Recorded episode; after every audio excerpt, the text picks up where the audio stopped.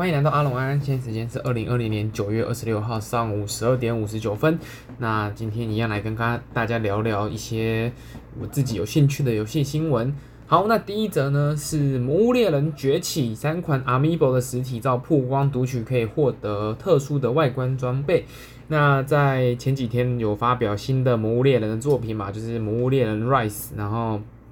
它的中文翻译是《魔物猎人崛起》。那预计会在三月二十六号的时候登上 Switch 平台。那大家都知道，其实 Switch 平台有一个很特殊的周边，就是 Amiibo。Amiibo 其实是我觉得是任天堂一个很厉害的一个操作。那大家如果不知道 Amiibo 是什么的话，其实就是一个实体的模型。那这个模型呢，它里面有呃一个感应晶片。那如果你把这个 Amiibo 放在你的呃主就是 Switch 的主机上的把手去感应的话呢，你感应完之后，它就会有。呃，对应的道具，譬如说你可能在玩《萨达传说》的时候，那你拿一些林克的 Amiibo 去逼你的 Switch 的话呢，逼完之后呢，它就会在游戏里面，譬如说会多一个宝箱啊，或是可以逼出一些特殊的道具啊。那它有推出很多不同的 Amiibo，譬如说以呃呃，一样以《荒野之息》这款来举例哈，它可能是有狼的林克，那你用狼的林克去逼。Switch 之后，你在游戏里面就出现一只狼伙伴来陪你，然后或者是你是逼一些像是古代兵器的那些，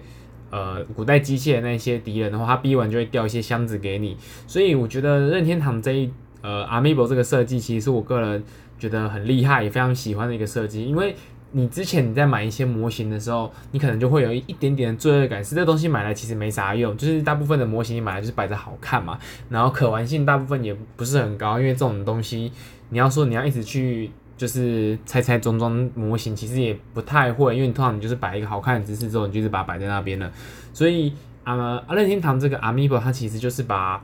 呃模型这件事情又跟你的虚拟的游戏结合在一起，所以你不只买到。一个可以实际摆在桌子上的一个模型，那你在玩游戏的时候，你可以把这个模型拿起来去逼到游戏里面，那游戏里面就会出现一些对应的特殊道道具。那以我自己呃有逼过几只 Amiibo 来说的话呢，其实我还是比较喜欢在荒野之息的那种操作模式，就是它的不同的 Amiibo，譬如说你可能是逼狼啊，逼古代兵器啊，都会出现不同的东西。那如果你是逼一些，譬如说你拿一只马里奥去逼好了，那它就是出现一些随机道具，就是没有太特别的。但其实因为毕竟你 Amiibo 有这么多的不同的造型嘛，你不可能每一只 Amiibo 都在游戏里面做一些特别的设计。所以其实很多游戏像是《圣火降魔录》啊、呃《明星大乱斗》啊这种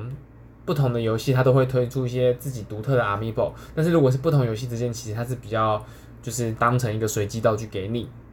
那至少在呃现在呢，魔物猎人它推出的新作，它也是要活用这个 Amibo 这个设计，所以说呢，它是会特别推出三款新的 Amiibo。那这三只是分别是呃这一次的招牌，就是这一次的。呃，封面魔物是怨虎龙，那并且呢，另外两个 Amiibo 是一个是随从的那只狗狗，然后是叫做随从加尔克，另外一个是随从艾露，就是艾露是经典款，应该是不用大家，大家应该都是理解了艾露是什么东西吧，就是一只猫咪，然后它可以帮你一起打魔物。那这次的随从艾露呢，它其实造型上就是跟大家在预告片里面看到的一样，它会是一个忍者装，就是一个。头上会戴着就是有点像是小偷的那种帽子啊，然后背上，然后会穿一些比较类似呃和风造型的衣服，然后并且呢看起来就是像是一个忍者的感觉。然后呢，随从加尔克就是这次新的坐骑，它可以呃骑在上面，也可以做一些看起来可以协助你做一些特别的操作。那和整个造型来说也是比较偏向和风。然后怨虎就不多说，它就是一个目前。呃，封面上面的魔物嘛，但是呢，在 Amiibo 这边，其实呃，我一直觉得比较可惜，是因为它为了顾及到它的售价嘛，所以它其实在模型上面是没有那么的精致。譬如说以这次的怨虎龙来说，我就觉得，呃，虽然你远远远看你是看得出来这是魔物猎人的魔物了，但是近看，因为整个商品图近拍的话，其实它的细节是没有这么的丰富，尤其是在它的一些比较特效件的部分，就它身上会有一些火焰啊，然后。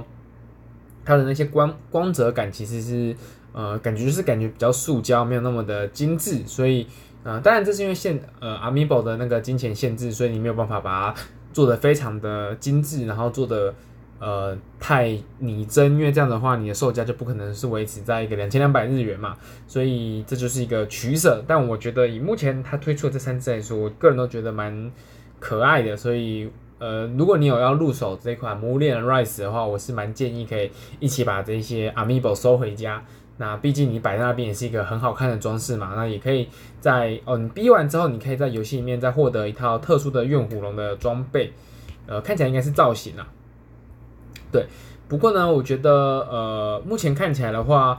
呃，除了你你可以获得造型之外，那你摆那边也是个不错看的装饰，所以还蛮推荐大家可以入手的。好，那下一则呢，就是呃，关于那个 Valve 的一个新闻。那大家应该知道，Valve 它其实是一家也不算是不算是非常知名的公司，在目前这一个时代来讲，因为它其实已经很久没有推出新东西了哦，也不算也不能算是很久啊，就是它其实没有很专注在它自自己的游戏本业上，因为它其实光 Steam 平台上就赚到。呃，已经不用再开发游戏，它也就是完全靠 Steam 平台就可以了。所以其实 Valve 它在最近它就是只有比较推出的，呃，比较知名的作品应该就是呃之前有推出一个 VR 的游戏是那个《战地时空：艾利克斯》这一款，它是比较。呃，近期的一款大作，那它在今天有特别宣布它的旗下另外一个知名的作品，就是《恶灵诗丽尔 Left 4 Dead 2》呢，它会推出一个新的，算是比较接近呃比较接近资料片的感觉，它是一个呃大型更新，那是叫做《恶灵诗丽二最后一刻》。那在《恶灵诗丽》，我相信大家应该是呃耳熟能详啦。如果你是台湾，然后有经历过网咖。很兴盛的那个时代，因为那个时候，呃，你在网咖里面，它刚出啊，然后也是流行了好几年，因为它其实整个娱乐性很高，然后你像这里里面游戏的怪物啊，也是设计的非常有特色，啊，最大的一个重点是因为它是一个多人一起对抗僵尸的游戏，所以你可以跟你的四个好朋友一起在关卡里面进行冒险，然后也可以一起杀僵尸，所以呢，在当时，呃，网络比较没有这么。发达的时候，其实那个时候的区域网络，大家很喜欢在网咖里面一起连线这一款，因为它的娱乐性很强，然后呢又可以多人同乐，所以主题呢又是。呃，这种对抗僵尸又是一个很一直都很流行的一个主题嘛，所以种种要素让它在台湾其实也是一个非常热门也非常流行的游戏。在今天呢，它其实已经很久很久很久没有更新了，因为大家原本会一直期待说是不是会出 Left 4 Dead 3，但是你知道 Valve 它有一个不成文的传统，是它数数字是不会数到三的。譬如说像是那个 Half-Life 啊，然后战栗时空这种，然后是 CS 啊这种，就是你知道数一数二不会数到三。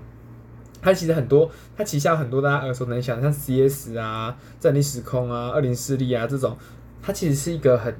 呃很会做游、很会做这种 FPS 类型、第一人称类型游戏的公司，但是因为他们在呃在原本是要在那个战地时空上面。就是推一个更新，就是想要做一个更新平台啊，那他就推推了 Steam，那没想到 Steam 做的太好了，然后想说，哎、那我就开放给其他的游戏厂商一起用这个平台，没想到越做越好，越多厂商加进来，然后到现在已经是，呃，基本上你单机游戏也卖不动，大部分的单机游戏你也是就在 Steam 上面买了，那，呃，这种种的因素导致于说，它其实也不需要再靠自己制作游戏就可以生存下去，就它其实完全就是一个平台商了嘛。那在目前，除了 Epic 有跟他要竞争的呃势头之外呢，那其他也没有更好的一个平台了。就是包含在中国地区，它也是以蒸汽平台的形式进行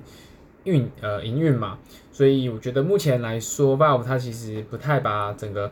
呃公司的重心放在游戏上，但是呢，看得出来它还是有在进行对一些它底下的一些知名的 IP，不管是做一些这种大型更新也好啊，或是之前的战栗时空推出一个新的作品。呃，看得出来他还是有一定的开发实力，那还是希望他可以呃稍微回归一下，就是游戏本业啦。那不过我觉得很难，因为他毕竟整个公司的重心跟心力已经不是在这边了。但是他们目前看着他们推出的这些作品还是非常厉害的作品，所以嗯、接下来他他们他们会继续朝呃继续把开发团队的那个实力发挥出来呢，还是就是呃可能。这这几款过完之后，哎，又继续沉寂下去了。嗯，不知道，不确定。但是我觉得，嗯，Steam 接下来会有什么样的动作，也是蛮令人期待的。好，那接着下一则新闻是呃，Amazon 有公开一个新的云端游戏服务叫 Luna，那预定是在十月的时候会在北美抢开呃展展开抢先的体验。那 Amazon 的话，其实在台湾应该大家都听过，不过实际上用的人大家应该比较常用的是日本亚马逊，就是 Amazon JP 嘛。所以其实，在台湾，因为亚马逊它一直都不是一个台湾台湾人比较熟悉的购物的。电商平台，因为大家其实，在台湾的话，比较熟悉的应该还是 PC Home 啊、Momo 啊，或者是博客来啊这种台湾本土的一些电商公司。像亚马逊，它就一直没有在台湾做起来。那其实它台湾也没有也没有开网站了。它其实大家比较常用的亚马逊，应该会是亚马逊 JP，就是亚马逊日本的服务。所以相对而言，亚马逊。在台湾的普及度，第一个是它的本业是没有这么的高的，但是在游戏市场呢，大家其实应该以以这种二次元玩家来说，应该大家都知道的一件一个东西叫做呃 Twitch，它其实 Twitch 就是亚马逊旗下的，因为它其实在之前的时候已经把 Twitch 收购到自己的服务一环，那它其实在今天呢又公开了一个新的服务叫 Luna，那 Luna 这个服务呢，主要是一个云端串流的服务，它就是以嗯，之前讲到的，不管是 Xbox 的 Game Pass 的 X Cloud 啊，或者是呃，像是 PS 的 PS Now 啊，然后 NVIDIA 的、NVIDIA 的叫什么？应该是叫 GeForce 吧，GeForce Now 吧，我没记错的话，对，反正像是 NVIDIA、微软，然后 PS，其实大家都有做这个串流的游戏，然后像是 Google，它前前几个月有特别讲述他们的 Stadia 的一些公开测试的状况，所以目前看得出来就是。各家的厂商都想要进到呃云端服务，就是云端游戏的这一块市场。那对于呃，其实已经在游戏，像是不管是微软啊，或是在 PS，我相信他们已经，他们其实已经经营云端游戏的这个模式很多年了，而且他们的服务也是相对来说更成熟、更稳定。然后 Google 跟像是现在亚马逊。呃，以一个新来的挑战者，他们一定是要拿出一些比较不一样的东西，才可以吸引到玩家嘛。那在目前来看的话呢，呃，亚马逊的这个 Luna 的游戏服务呢，它会在美国先做抢先的体验，然后目前的预定的价格是五点九九美元，那最高的话也是可以支援到四 K 六十 FPS，并且呢，整个服务是基于亚马逊的 AWS 这个。服务来支援的，就是他们的 server 是架在 AWS 上的。然后呢，目前在 Luna 上面会有一百多款游戏上线。那这初期的话呢，会包括了《恶灵古堡七》、《控制》、《机甲狂潮二》、《飞龙骑士》、《瘟疫传说》。然后呢，哦，《瘟疫传说》跟像是什么《兄弟双子传说》。另外，Ubisoft 他们其实也有呃推出一个他们 Ubisoft 的一个专属的一个。内容或是一个专属频道吧，里面会有包含像是刺客教条啊、Far Cry 啊这种 Ubi 他们自己的游戏。那呃看得出来，其实目前的整个服务的感觉，它也会比较偏向 Google 的一个模式，就是它会结合它自己的 Luna 跟它刚刚我提到的 Twitch，它会把 Luna 跟 Twitch 两个绑在一起，就是你在 Twitch 上看到一个实况主在玩某个游戏的时候，你在下面可能就会有连接，可以直接转到 Luna 里面去。让你自己也加入这个游戏，然后你在 Luna 里面的游戏的一些选单，可能你也可以看得到有多少人在 Twitch 上做实况。那整个游戏的呃经营模式，我觉得就会更加接近 Google 的 Stadia，因为 Google Stadia 它其实当初有提到说他们会在 Stadia 上面放很多 YouTube 的一些实况影片，或是记录游戏记录的呃一些 VOD 在上面，然后你在 YouTube 上面也可以看到说，如果这个实况主在 YouTube 上面进行游戏实况的话，它也会在下面显示 Stadia 的连接。那你也可以直接从 YouTube 连接到 Stadia 呃 Stadia 里面，然后就可以马上游玩这款游戏。所以它的整个 package 的感觉其实更像是呃 Google 的那个方式，而不是像呃 PS 或者是 Xbox 这种就是只有一个单一的平台。那其实我觉得原本微软它也想做的也是比较接近。呃，这种模式就是你一个直播平台配上一个游戏平台，然后两个可以相辅相成，一起成长茁壮。但是目前微软的整个呃，它之前的游戏平呃，它的直播平台其实已经收掉了，所以他们并没有在直播这块有自己的平台。那他们打算是跟 Facebook 进行一个合作，就是他会把直播转到 Facebook 上面，然后 Facebook 可能到时候也会有类似的解决方法，是可能你在直播某个呃微软的。游戏的时候，它就可以直接从 Facebook 跳转到微软的商城里面。所以目前看得出来，就是各各家科技巨头其实都会偏向这种直播加上呃串流服务的这种呃组合技，然后让整个平台可以更加的成长。那在目前的看起来的话，在科技几家科技巨头，像微软刚刚提到了嘛，那现在看起来亚马逊也加入了。然后呢，Google 也加入了。目前四家科技巨头的最后一个四天王的最后一个 Apple，它还没有推出自己的服务。虽然它有一个叫 Apple Arcade 的一个游戏服务，但它其实更偏向的是自己原本的 iPhone、iPad 的市场。而且它里面的 Apple Arcade 的游戏，它并不是像刚刚提到这些串流平台一样是呃比较像是单机大作的串流，而是它更加偏向的是原本手机游戏的一些。付费的游戏就是像是可能，呃，会有一些比较偏向独立游戏啊，然后或者是，呃，一些比较他们精选过的游戏才会放到 Apple Arcade 里面。但是他们目前 Apple 是没有一个串流游戏的服务，所以目前四个巨头其实就剩下 Apple 了。不过这也是比较符合 Apple 它自己的一贯的作风，因为 Apple 它其实。你从它过去在手机平台或者是在平板啊这种各个发表会的时候，你可以看得出来，Apple 其实它并不会做一个市场的先驱者，它通常的一个步数是，它会等市场成熟，然后等呃各个科技厂商把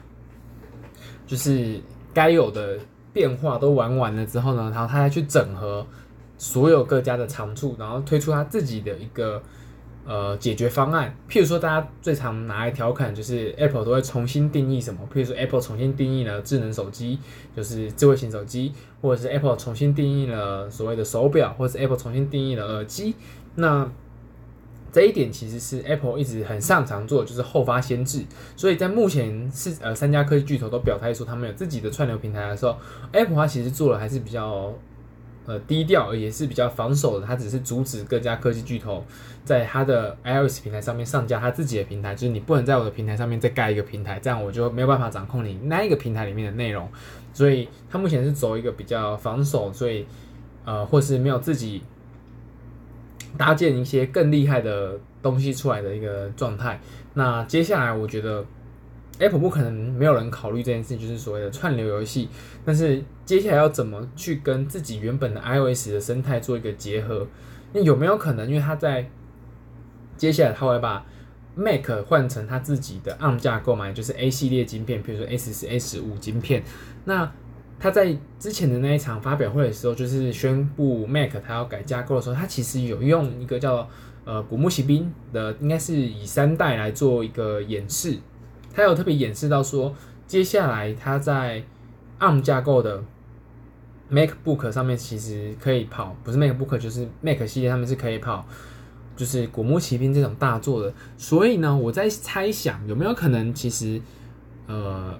苹果它也不需要去真正做到所谓的串流游戏，而是它会把更多的单机游戏，因为它接下来它要做的是什么？它会把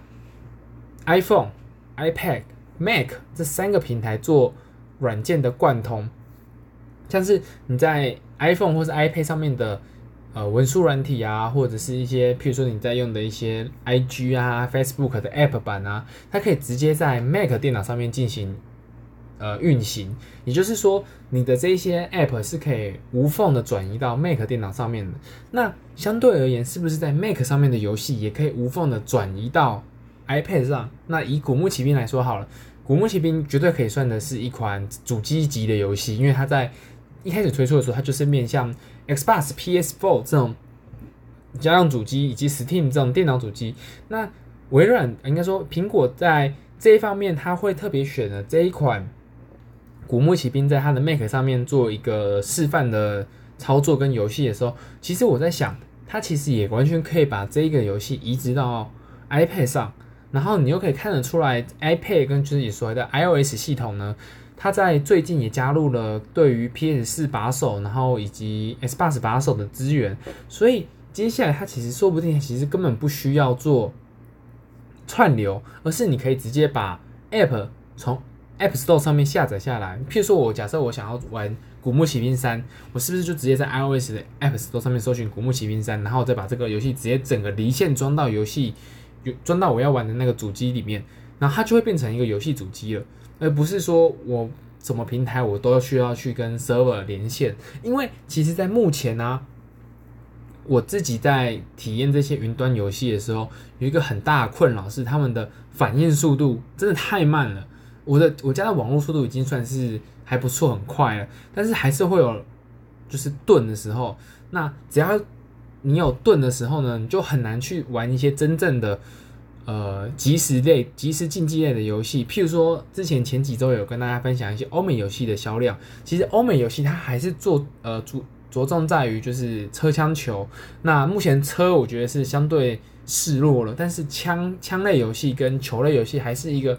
欧美地区最喜欢玩的游戏类别。以球类来说，就是昨天有提到吗？NBA、MLB。然后 FIFA 这种，不管是足球、棒球还是篮球，它其实各种球类运动还是目前家用主机的很大一块的玩家喜爱的呃游戏类别。那枪类的话，就是以 FPS 来说，就是可能是 Call of Duty 这种最知名的枪类游戏，然后是 Fortnite 这种吃鸡类游戏，P 还有 PUBG 这种吃鸡类的游戏。所以以目前。整个家用主机的市场，其实大家还是喜欢玩的，呃，游戏类别还是在球类跟射击类。那在这个情况下，你只要有一点点的 lag 或是一点点的操作不顺畅，其实对于这种游戏类别的伤害是最大的。譬如说你在打篮球的时候，那你可能原本要按传球，然后或者是你要按的传球的时机，你因为一点点的零点五秒的 lag，你就顿了，那你的传球时机就错过了，那你就没办法。打你原本想要打的战术，那这对整个游戏体验来说是非常差的。那之前在 Google 发表 Stadia 的时候，其实它有特别说它会解决这个问题。但是以目前，呃，大家测试就是在观察北美的测试状况的时候，我发现大部分的玩家还是会有一个，第一个是反应速度太慢，第二个是画质太差。所以可以看得出来，在目前云端游戏这件事情其实是有点不太靠谱的。就是你在网络速度不好的时候，其实。呃，你的整个体验是下降非常多，甚至你在网络速度很好的情况下，你也没有办法达到一个真正的四 K 六十 FPS，然后零点五秒以呃，可能是零点一秒的操作反应的时间，因为你毕竟你你想嘛，你在看 YouTube 的时候，你以台湾的网络速度，你都很容易 lag 了，你有时候都看不到四 K 画质，你都要降到七二零 P 甚至是四八零 P，你才有办法流畅的把整个影片看完。你连看影片都不行了，你还要谈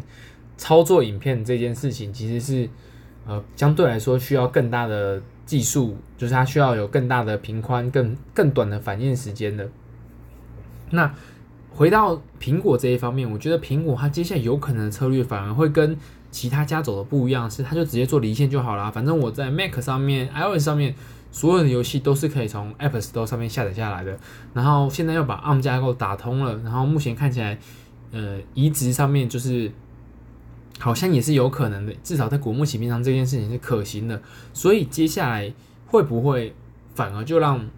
呃苹果改成说，就是我所有的游戏也不走串流了，那我就是走离线安装。那离线安装的话，就不会有串流的 lag 问题，或者是反应速度不佳的问题。那你又支援手把的话，你在整个体验上，我相信就是更接近于。呃，你是玩单机类的游戏，就是你你跟你在家里玩 PS 四的感觉，我觉得会应该是差不多的。那有没有可能苹果接下来就是走的是这一条跟别人不一样的道路呢？我觉得蛮值得观察的，因为我觉得，呃，走这条路其实对于真正的 gamer，就是你对你是真正在意游戏体验的玩家，其实是相对更好的，因为呃，这些玩家一定会有在外面玩游戏的需求，但是这些需求，呃，你在。以串流的方式来进行的时候，其实体验是相对而言不好的。那如果我呃苹果是走这种离线的方法的话，我觉得是一个很好的解决方法。但是也有一个状况是，有可能接下来呃 Stadia 或者是我们今天谈到的这个 Amazon 的 Luna 呢，它把呃技术升级了，那你的反应时间跟你画质问题就真正解决了之后，说不定反而就是云端游戏就又更。呃，应该说又真正的是达到一个完全可用，跟离线游戏已经没有什么两样的时候呢，那云端游戏游呃云端游戏的优势就会体现出来，因为你不需要再等这个下载的时间，因为你抓一款单机游戏你需要更长的时间嘛。所以，如果云端的串流真的有办法达到跟单机一样的境界，那这时候云端就会反而更有优势。那到底会朝哪一条路是更好的？我相信，在目前的这一个状况而言，我以我个人的看法，就是目前这个市场，我觉得是呃还还不到一个定胜负的时候，而且这个应该说今年开始只是一个起头，就是大家各个厂商开始布局游戏这一块市场。那接下来到底会是？比较偏向 PS 或是 Apple 这种老牌的做法，就是想要做离线下载的这种做法比较好呢？还是呢，像是呃 NVIDIA 啊，然后 Microsoft 啊、Amazon 啊这种新比较新兴的厂商的方法，就是以串串流为主的方法会成功呢？到底是哪一边接下来会是真正受到玩家所喜爱的方法？我觉得还需要。好几年的时间才有办法真正的去定调，甚至有可能在这一代游戏主机的末期，才有可能会真正确定说，